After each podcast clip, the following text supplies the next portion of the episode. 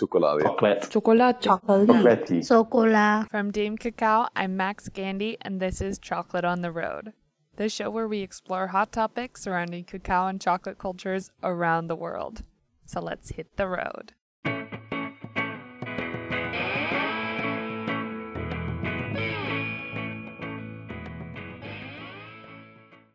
While researching how to introduce the topic of Hong Kong, I typed, Is Hong Kong into Google and then let it autocomplete with commonly asked questions. Some of these include Is Hong Kong expensive? Is Hong Kong safe? And is Hong Kong an island? The answers to these, in order, are yes, yes, and sort of. But the number one question was Is Hong Kong a country? And that one is a little bit more complicated. I'll let a local Hong Konger field that one. This is Katie Chen, who grew up in Hong Kong. We did this interview at a lovely tea shop on Hong Kong Island called Tea Plantation. Before jumping into talking about the chocolate scene here in Hong Kong, could you tell me a little about the history of Hong Kong as a place? Ooh, Hong Kong in, gen- in general, right? Yeah, in general, like the history of how it became Hong Kong. Hong Kong. Ooh. Now it's actually a difficult question for me. so, uh, Hong Kong, like, um, it's like a fish village. Back then, like, I think at least like 100 years ago. A hundred years ago? Yeah, around Oh, okay. ish, 150 years ago, I think. Wow. Back then. And then, um, is because of the, let's say, I think it's the Opium War. Make that, um, the Brit- the British, like, took over kind of like took over, you know, kind of Hong Kong, and then in the end, um, China has to land out Hong Kong for like hundred years. They they sign kind of sign a treaty. According to Encyclopedia Britannica, Katie's correct. During the last half of the 1800s, Hong Kong went from a Chinese trading port to a British colony. The arrangement was set to last 99 years and ended in 1997. From 1997 onwards, Hong Kong became a territory of China, ruled with the idea of two systems, one government. So Hong Kongers actually have separate passports from mainland Chinese people. If I'm not wrong. Crazy. How Yeah. big is Hong Kong? Like, how many Hong square Kong. kilometers Ooh, is actually, Hong Kong? no- actually, I actually don't know. It's, It's in the it's numbers. It's really really small. Like on the map, it's like a dot. Yeah, But it's uh, it's but it's so packed with like yeah. How a many high, people? really high, really high population. It's, I think it's almost eight million people in Hong Kong. It's such a small, small place. Hong Kong is about 1,100 square kilometers of land, roughly one and a half times the size of New York City. And that's because 90% of Hong Kong is actually on mainland China. But Hong Kong has 7.4 million people versus New York City's 8.6 million. It's not the world's most densely populated city, but it's up there. And so, British influence in Hong Kong, which is attached to mainland China, hmm. in the, the top of Hong Kong is attached to mainland China. What influence has Britain had upon Hong Kong culture? Like, do you feel like a Chinese person? The interest. This is a very interesting question because I, I am I'm 34 year old. I experienced that the British colony time, and then after the handover, it's already almost 20 years now. So mm. I experienced the whole. Now it's China, like China, China. And then back then it was a British colony, right, Hong Kong. Yeah. So I really experienced a big change throughout that like past. So, when you were like 13, yeah, Hong Kong changed hands from being a, a 19 British colony to, yeah, in 1990s. 1997. So like it, ha- I have to say it has changed a lot. Hmm. Um, but Hong Kong is still very international. I have to say, like we have a really mixed culture, and then Hong Kong people are pretty open-minded to new things. And then there we have like um quite a big community of expats in Hong Kong as well. As far as chocolate goes, this means that diving into Hong Kong's developing chocolate culture isn't nearly as straightforward as Chinese tastes and influences. The blend of cultures that makes up Hong Kong is as rich and complicated as its history, and this complexity has inevitably melted into their chocolate industry.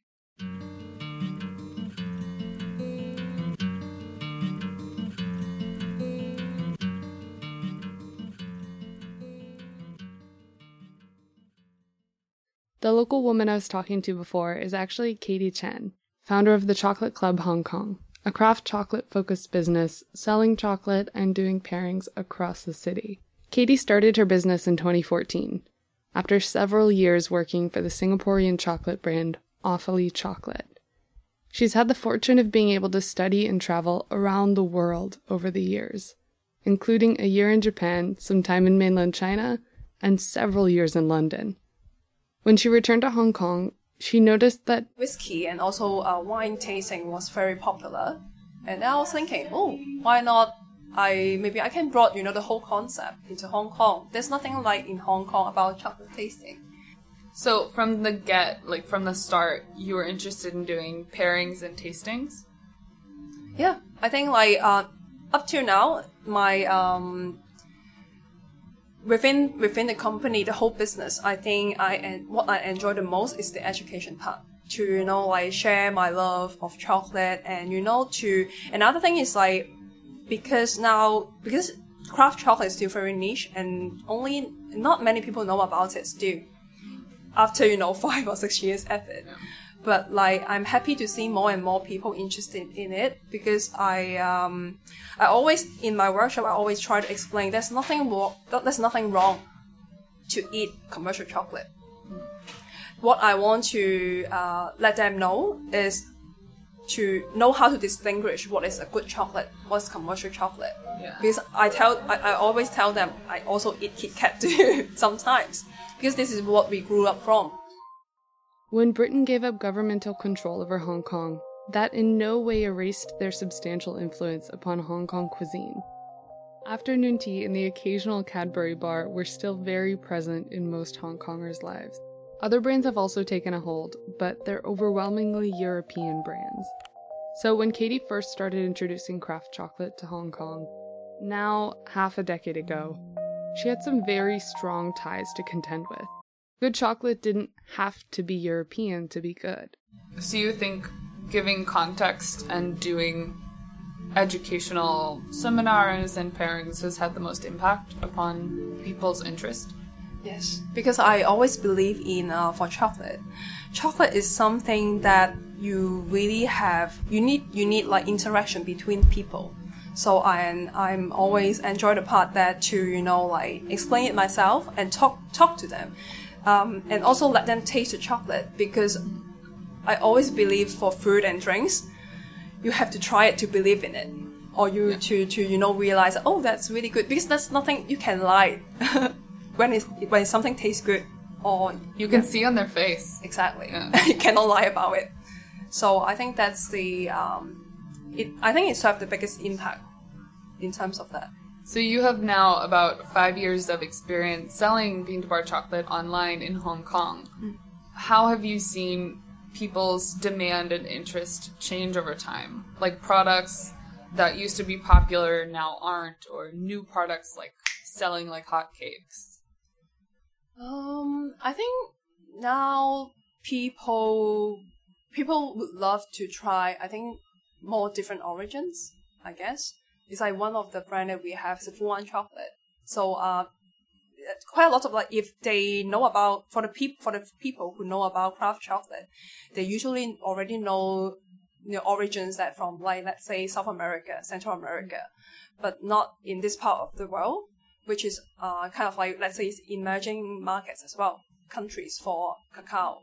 It's like knowing about European whiskey, but not about Japanese whiskey. Yes, exactly. So, um, so I'm really happy to, you know, like introduce that into the Hong Kong markets as well. That like people can try, oh, that they now realize that even, you know, in Southeast Asia or even in Taiwan, they uh, produce very good quality cacao. And also you know, you can enjoy the chocolate as well. So how do people usually react to this? Fuwan is a chocolate maker using Taiwanese cacao on Taiwan to make chocolate. How do people react to that? They first of all they they they, they were very surprised that they didn't know that uh, Taiwan can grow cacao trees, and then uh, overall they enjoy the chocolate a lot as well. Taiwan's complicated relationship with China is another episode entirely. But with just a 90 minute flight between them, there is a lot of travel happening between Hong Kong and Taiwan. Knowing that cacao is growing so close by is a big deal. And the fact that chocolate made from it tastes so good is even more impressive. But what really draws Hong Kongers to craft chocolate is because of the health because they know that the sugar level is much less or even no sugar and it's a trend that like people really concerned uh, about their health also because of the trend of you know like nowadays we talk about craftsmanship in lots of different things like wine whiskey even gin nowadays or tea as well so um, when i try to explain them and tell them the story for chocolate they find it pretty fascinating about that as well so like the storytelling aspect of them plays a big role. Yeah, because like um, there's one thing when I was doing my workshop, I always, I think most of people know that was the raw material of making chocolate, which is cacao beans. Mm-hmm. But when I show them the pot, they will find that they never know that it's a fruit. That's, they they knew it was made of cacao, but they didn't realize what cacao is. Yes. That's really interesting, right? it's especially interesting considering that Hong Kong is an island and it's attached to China, but it's really far south. It's it doesn't get very cold in the winter. There's lots of tropical fruits here. Mm-hmm. You can't grow cacao, but it's interesting that with all the close, like nearby growing regions for cacao, mm. people don't know that much about what the fruit looks like. In Europe, which has heavily influenced Hong Kong's chocolate culture, bonbons and chocolate bars are quite common at all price levels. There's much more demand and at least a possibility of cheap rent. But Hong Kong hasn't had the same specialty chocolate revolution as in Britain. This is partly because there's never been much of a local community of chocolatiers and craftspeople to give them this pride in Hong Kong made products. What types of chocolate are most popular in Hong Kong? The craft of the craft chocolate. Craft chocolate. Um, so far, I think I think with inclusion will be the easiest to accept. I think something like my dark chocolate with sea salt. I think pe- people really like you know chocolate with sea salt here, or maybe some chocolate with nuts because uh, Hong Kong people tend to like nuts nuts a lot mm. in uh, as an inclusion for chocolate. Let's say in general public. And why do you think so? Like, are nuts a popular food in Hong Kong? Like for snacking?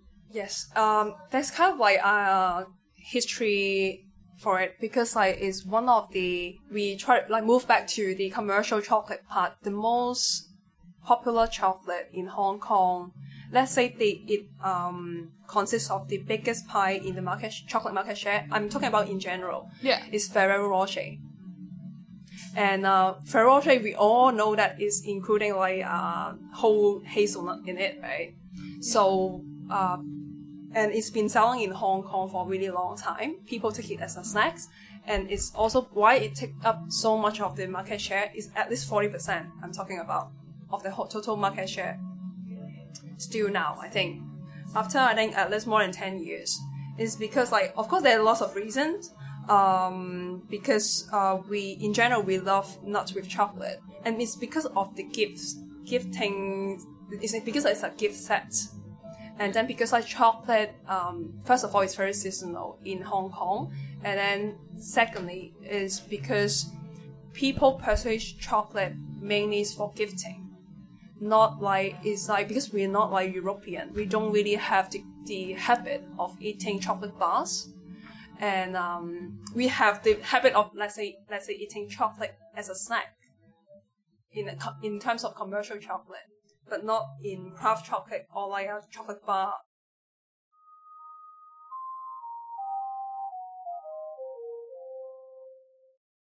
To dig into why exactly that is, I sat down with local chocolatier and pastry chef Jeffrey Koo. I'm Jeffrey Koo from uh, Hong Kong. I work in this industry for 22 years. Jeffrey is an average sized guy with a short mohawk, no hair on either side of his head, and a huge smile. He's had his own chocolatier and patisserie brand for just a few years. But before he was able to open his own shop, he was a pastry chef at Hong Kong's famous Mandarin Oriental followed by a stint in France. Jeffrey and I met at his studio on Hong Kong Island, where he teaches classes on both chocolate and pastry. Can you tell me a little bit about the relationship between Europe and Hong Kong hmm. And Macau, as well as the relationship with Ch- mainland China? Uh, I think uh, for let's say in Hong Kong first, Hong Kong is a very international city. So uh, in uh, used to be uh, even now today, you can see many of the new brand from uh, different country. They will come to Hong Kong to open their own shop or franchisee their own shop as well. So the reason is uh, because Hong Kong is uh, relieving a lot of uh, uh, different international people. The the demand is uh, is here. Second is Hong Kong for importing the ingredients is quite easygoing. So because somehow like different country they are very strict on importing. So in Hong Kong is uh, reverse. Hong Kong you can find different nice food from different country. Also can you can import the different uh, nice food as well. So it's uh, more easy. You can find you can find what you need at a, at a chef. So, Hong Kong's role as a financial and travel hub in Asia has made it a great place to be a chef, but not a great place to start a business. Unless you've got a lot of capital. So, how has this lack of locally grown businesses affected Hong Kong? What do you think having all of these uh, chocolatiers in the hotels, what do you think that's done to contribute to the reputation that Hong Kong has for quality chocolate or patisserie? Uh, for example, in Hong Kong, uh, I think maybe one third they will have their own pastry shop in hotel. Uh, not really much because of the manpower. It's not for uh, it's not for everything because they don't have enough manpower to producing product to selling to the shop. Uh, secondly, when you when in a hotel, when you have a place for a shop, you have to think about uh, how to managing the people, how to selling the rest. So the more why why the people why the hotel they don't want to have their own shop because they were using that shop to rent to somebody. Yeah. It's better like this, rent to a luxury shop. If you didn't catch that, he said that even the local hotels, which have the space to open a locally based chocolate shop, prefer to rent to large international chocolatiers. Making their own brand just isn't worth the hassle. So that that's why when you traveling to Hong Kong, if you have hotel shopping mall, mostly you will see a brick brand. Yes, this is a reason because when you have the rental, it's better than you own their own shop. People like me, maybe uh, they will open their own shop. So uh, for us, the rental is uh, too high, so we can uh, uh, affordable to have a small shop in a shopping mall. So this is good for us for a starting company because our company just start for three years. Then we have something like that. Is uh, it's not easy to kind of managing a shop to be honest, because uh, for making a chocolate, making a cakes, the margin is very low. If you want to making a money, if you want to make a money, you are not making a shop. Yeah. You are buy a property. It's better. so, Yeah. Better invest in property than Exactly. invest in a cake shop. so uh, investing in a cake shop is uh, is uh, my stupid job, to be honest. Yeah, but uh, yeah, because my, my shop is uh, me and my wife to holding this the whole things. Yeah. So this my my vision is uh, to to have a shop we can uh, show to our kids. So it's not easy we can survive just uh, one shop. So that's why we have a online shop, we have a class, we have everything. Most of the Hong Kong uh, the shop you you will see many many things. Yeah, I. Now that you mention it, I haven't noticed any chocolatiers who are only selling bonbons and bars. I've only noticed like patisseries, which also sell chocolates and um, bonbons and. Because very products. less, uh, not mm, not much like in Paris, like in France, the, the patisserie they will opening maybe their shop and then selling a bar or selling the couverture with the cakes. Honestly, in Hong Kong, not much. Huh? Like in Japan, no. So uh, for me, for my uh, colleague, maybe only three or three people or four people were opening uh, their own shop with their name. I think uh, Hong Kong we don't only have a chocolatier because uh, Hong Kong if only working with chocolate is uh, is not possible. So mainly is a patissier with maybe some with the chocolate experience. Yes, I have to say like this. Uh, in France, it's a very specially chocolatier chocolatier, but in Hong Kong, is the chocolatier. Even the chocolatier also will be have the pastry because have to survive. Otherwise, it's not survival. It seems to me like in Hong Kong, Mhm. the desserts are seen as a luxury. Mhm. And so, unlike the shops where you can have one specialty food Mhm. that you make for generations, Mhm. In Hong Kong, you have to keep convincing people, Mm. like, oh, you should invest in this luxury. It's delicious and it's beautiful, Yes. unlike food for dinner. Yes. Uh, Hong Kong, yeah, Hong Kong is true. uh, Hong Kong is like that. Marketing is a key number one. Yes. Then story. Second is a story. Third is uh, maybe any names of the chef or not. These are part of the marketing. So uh, after those will be the taste. And speaking of taste, So, right now, pastries like the ones at your patisserie are very popular, but what are some local, more traditional Hong Kong desserts? Ah, okay. Wow, it's a lot. Uh. Uh, traditional local Hong Kong dessert like um, the soup with the red bean soup or something with soup, hot soup, like the bean uh, sweet soup. The sesame sweet soup, uh, red bean soup, uh, tofu, uh, sweet bean curd.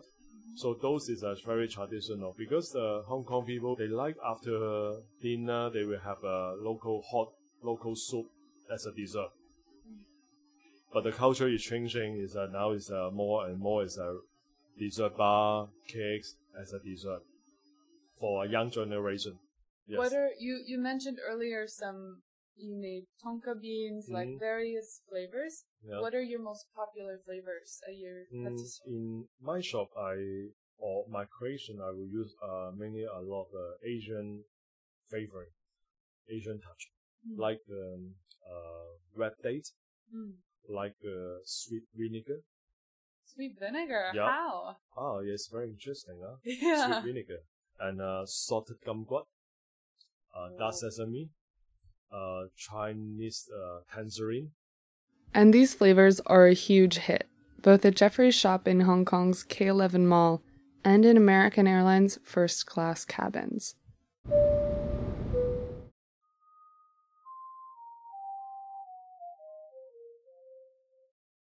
Please introduce yourselves. Hi, this is Mandy from Hakawa Chocolate. And this is Sally from Hakawa Chocolate. And where is Hakawa chocolate? Hakawa Chocolate is in Hong Kong. We start uh, for around uh, three years before, and after a year of preparation, uh, we are now set up yeah for two years business in central of Hong Kong. Gough Street. So you started in early 2017. Uh, yeah, correct. So how did you two start Hakawa?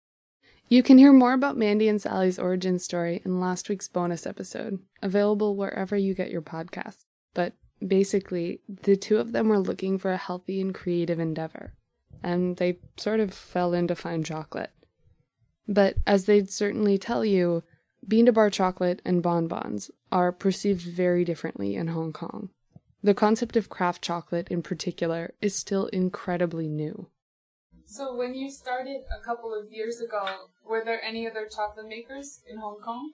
note. Uh, at the time, in fact, uh, there is one which is um, made raw cacao, but now it has been closed. And now, are there any other chocolate makers in Hong Kong in 2019? Yeah, there's a few. Yeah, there are a few, uh, but most of them uh, work at home, but uh, not uh, in a uh, formal business setting. Hong Kong's many imported European bonbons were always marketed for their foreignness and name brand.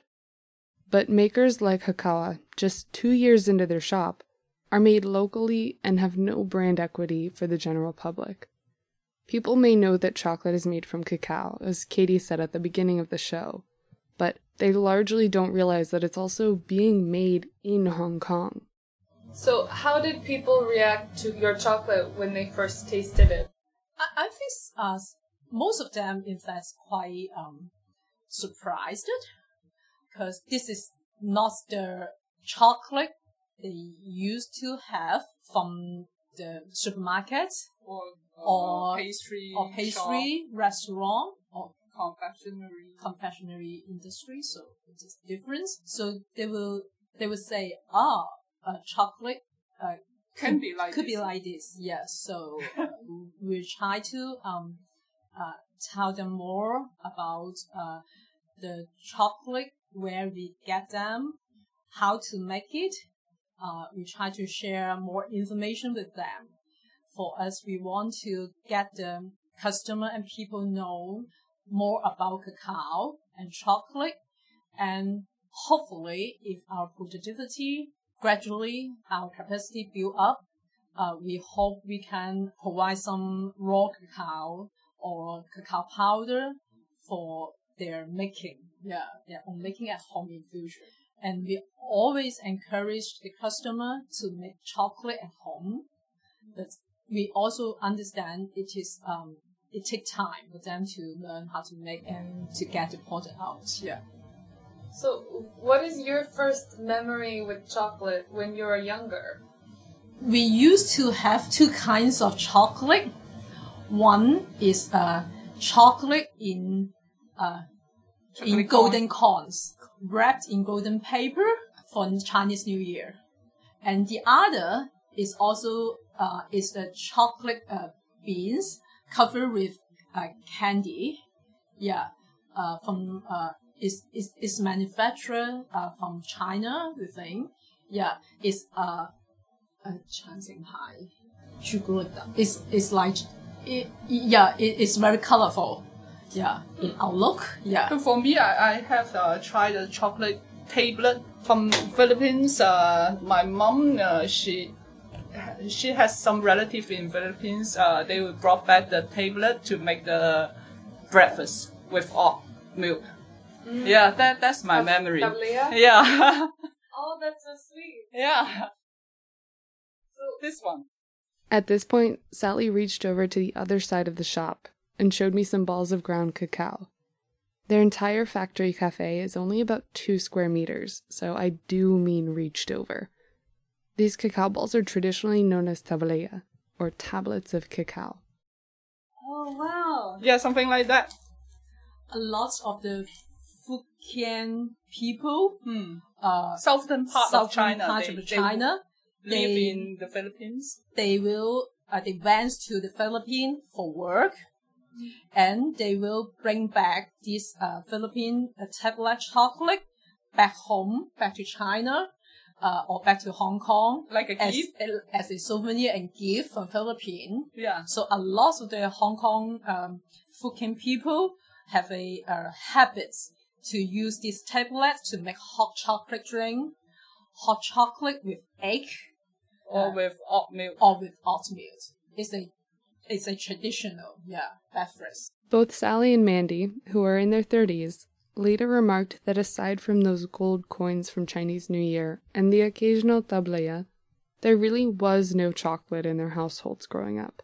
It just wasn't available. So for them to open up a chocolate factory of any size in Hong Kong was and is a big deal. what effect do you think having a retail shop has had upon your business? I think it is we are we are able to uh, contact with the people more directly, and so people can give us immediate feedback, our customer, and can share their views, what they like, what they don't like, yet with us. And some of them, in fact, um, are all are also very knowledgeable And uh, experience. and experience. Uh, uh, yeah, foodie, and so they can um, share with us their advice as well. But now, in Hong Kong, what is the association with chocolate overall? Now that you're adults and now that you're talking to people about chocolate all the time, do you think it's changed at all? I, I think um, obviously the people get to know chocolate more and more and in Hong Kong, in fact, it's quite convenient to get chocolate uh, from supermarket, from shopping mall, from a specialist shop. Now it is more uh, easy to reach now. I think, yeah, when being compared with, uh, let's say, 20 years or 30 years ago. Despite nearly a century of British rule, Hong Kong is pretty new to the chocolate industry as a whole. Of course, a $10 chocolate bar is a hard sell if your only concept of chocolate are cheap gold coins that say made in China, or even a box of imported bonbons. Fancy, but foreign. For Jeffrey at his patisserie, beauty comes before all. But at Hekawa, there's no previous example of chocolate bars, unless you count Kit Kats or Cadbury bars. So instead of seeing it as regular chocolate, it seems like Hong Kongers are attracted to it for the health benefits. People always uh, request no sugar, no extra sugar for the drinks, or they, they always ask, is, is it very sweet? Uh, but after they taste the chocolate, they found out, oh, that, that's good. But uh, they always rejected the idea too sweet. I think it is all about health issue, mm. and also for uh, some of them want to keep fit and uh, avoid too much sugar. So you want to stay fit and yeah. healthy, so yes. less sugar. Yeah. But we we would test the cacao percentage from 100% to 70 something, and we will find a point that we think the uh, profile of the cacao can be represented. So when I came to visit a couple of years ago, mm. you guys were using Sri Lankan cacao, but mm. now you're using a different origin. Yeah. Why did you change your origins? The one of the reason was Hong Kong people looks for different new uh, things, and also it is our view. We want to introduce the Hong Kong customer the cacao from different origins. And so they can taste the different portfolio of different beans from different origin. So they can uh, have more um, knowledge about cacao. And hopefully we want to have a kinds of stimulation to, so they can find out more about chocolate in different parts of the world themselves later on. Normally, uh, we talk a lot with our customer when they come and also, um, it's also because as a learning maker, we also want to make chocolate with different beans from different origin. Not until you make the chocolate yourself, you can't have a better feeling of the beans from the different origins. And understanding yeah. and development. Yeah. So we also want to learn more about the chocolate from different parts of the world. So we, we try to introduce and import the cacao beans from different origin. Yeah, even though uh, importing uh, cacao beans from different ori- from uh, let's say from um, South, South America. America take some time, but we think it's worth. Yeah.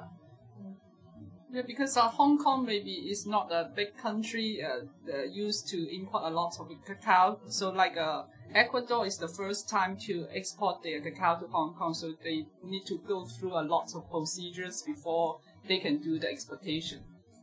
Looking forward, maybe five or ten years, what do you think will be different in Hong Kong chocolate culture, chocolate scene? Hopefully, there are more chocolate makers in Hong Kong. Mm-hmm, I think so. And gradually, also more and more people will know more about craft chocolate.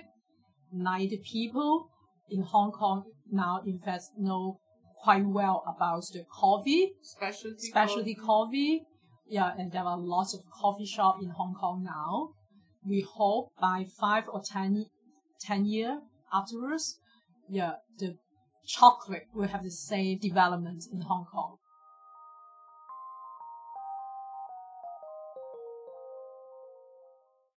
In every new industry, there are the early adopters. In Hong Kong's craft chocolate scene, Hilda Chan was one of these early adopters. You may know her better as My Chocolate Diary on Instagram. We met up for lunch during my visit, and I just had to ask her how she thought Hong Kong's chocolate culture had been shaped and influenced. I think Hong Kong just follow the others' trend. Hmm, Hong Kong people, they know, oh, uh, in the American, they buy chocolate for their lovers during Valentine's Day, and then they, and then we start to do this. So you think Hong Kong people often follow what is trendy or popular? Yeah. This assessment seems pretty in line with Hong Kong's history. But globally, the trend has been towards both eating healthier and eating locally. Hong Kong made thing is good. Uh, we we always uh, emphasis on this is made in Hong Kong. Uh, we should support the people that they made their own products, but they love the products imported from other countries as well. They think others are better sometimes. Do you think that people in Hong Kong feel like, oh, made in Hong Kong is the same as made in China? No, totally different. How is it? We don't really like the word made in China.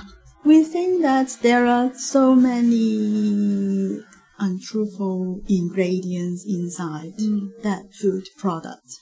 So even though Hong Kong is technically part of China, Hong Kongers see this designation of made in Hong Kong as very different from made in China. This is important because going back to that most Googled question about Hong Kong, number one asked is Is Hong Kong expensive? And the resounding answer is yes. According to CNN's rankings for 2019, Hong Kong actually ties with Singapore and Paris as the most expensive cities in the world. So, all of these chocolate businesses have been slow to develop in large part due to that financial aspect. In fact, most of the Hong Kong based chocolate makers and chocolatiers I found were online only. This includes Hilda's own Renaissance chocolate brand, which she started making just last year and sells through her Instagram. So you also have a chocolate product you've been making for the last year or so. Could you tell me a little bit about that? Like when you are producing your chocolates, what factors, what characteristics did you think about? Culture, price, uh, origin? Origin. And now I'm using the uh, Marou beans from Vietnam and I start to make these products because I really love Zoma's old school bar a lot when I tried that last year at the chocolate trail. Yeah, and that makes me I I look at the back of the ingredients and there's only cacao beans and sugar so I oh maybe I can do that at home. I start to try this. I buy some nibs, roasted nibs and uh, blend it, mix it with sugar and try if it can get the texture like that. It's uh, pretty much the same, but uh, a little bit uh, more chopped. I think my my chocolate is so rough. So, but I hope that um, it is also a chance for people to know more about fine chocolate and the craft chocolate because they can really taste the cacao flavor in the chocolate. The Chocolate Trail event Hilda referenced is the same event which inspired her love of craft chocolate several years before. It's now one of two chocolate festivals in Hong Kong, since the Salon du Chocolat started a Hong Kong showing in 2018. But I suppose it's par for the course that a European chocolate show branched into Hong Kong. As Hilda said, Hong Kongers tend to follow trends from other countries, and the world loves European chocolate. But following global trends makes sense for a place which is so global. Hong Kong is about as international as it gets. So, really, eating globally is eating locally for many Hong Kongers. But the idea of how far your food has traveled to reach you, not its cultural origin, is the basis for the locavore movement. And on that front, Hong Kong has a lot of work to do. Without a doubt, the biggest change my guests wanted to see in Hong Kong was the locally born chocolate shops. As Katie said at the beginning, chocolate is something that you really have you need you need like interaction between people and there are only so many people you can convince to sign up for a whiskey and chocolate pairing. Asking them to wander into a chocolate cafe downtown is a much easier ask. Based on the last five years and what you've seen with your consumers, your customers, what do you think Hong Kong needs to give that push for it to develop faster or even touch more people with knowledge and interest in craft chocolate? I always have an idea. It's like um the fastest or like the easiest way to deliver this this chocolate craft chocolate message. It will be to have a settings like coffee shop, like a cafe, to experience. Because as I mentioned before, we don't really have a habit of eating chocolate every day. So the best way to you know uh, present it, it will be in a drinks form, in a dessert form as well. So people can first first enjoy the dessert using of course using very good quality chocolate right and then and then bit by bit they understand your brand and then they will want to know more about the chocolate like how the chocolate is made and then also everything behind it i always think that that it will be uh, a point to make the change in the market as well because the chocolate tasting is the whole experience as well that people have to, you know, with your sensory, you have to, you know, see it, a very beautiful chocolate, and uh, smell it, and also taste it. I think uh, that if we have that setting, it's kind of like tea ceremony, right?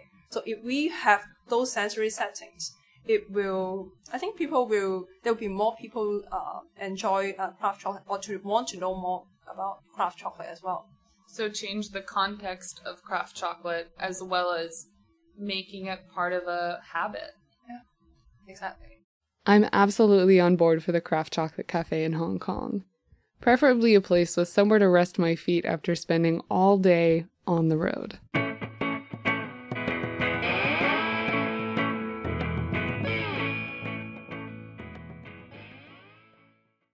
Thank you so much for listening to this episode of Chocolate on the Road. If you liked it, please subscribe, rate, and review the show on iTunes, and share it in any way you see fit. Your support means so much to me. It really keeps me motivated to continue sharing the stories of interesting chocolate people from around the world. An especially huge thank you to Katie, Jeffrey, Sally, Mandy, and Hilda for all of your time and effort and lunches and chocolates that you've shared with me. To learn more about our wonderful guests, check out the show notes of this episode in the link in the description or on my website at damecacao.com. That's D A M E C A C A O dot C O M. Have a wonderful day, and I hope you'll join me next time we go on the road.